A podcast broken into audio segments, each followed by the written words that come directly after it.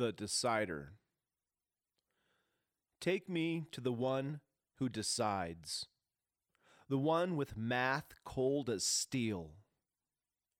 So many masks and sacks of flesh to move through to get to the outline of the door. What are you?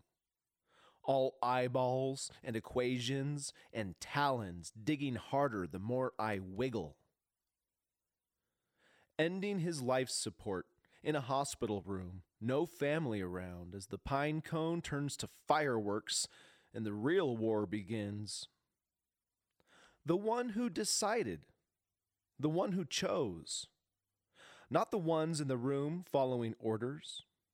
Take me to the speaker of words with clean hands, my bones on fire and blood screaming to somehow last after the furnace of my undoing and make with broken hands a stronger signal, warning all of you the call has always been coming from inside the house.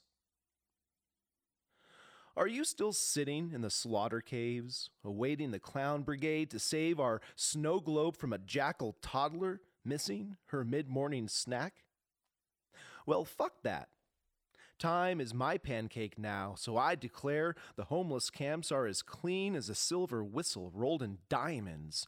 And the storybook says Berenstain Bears. Because stains, like accident prone trains, are something else. Right, you dark city dream thief, perched on your false throne of choosing? I see you and the tendril thoughts whispering to make death a choice without a fight. I entered the swimming hole of sadness with her by my side, and a family picture left behind on a wooden cross hidden in the weeds.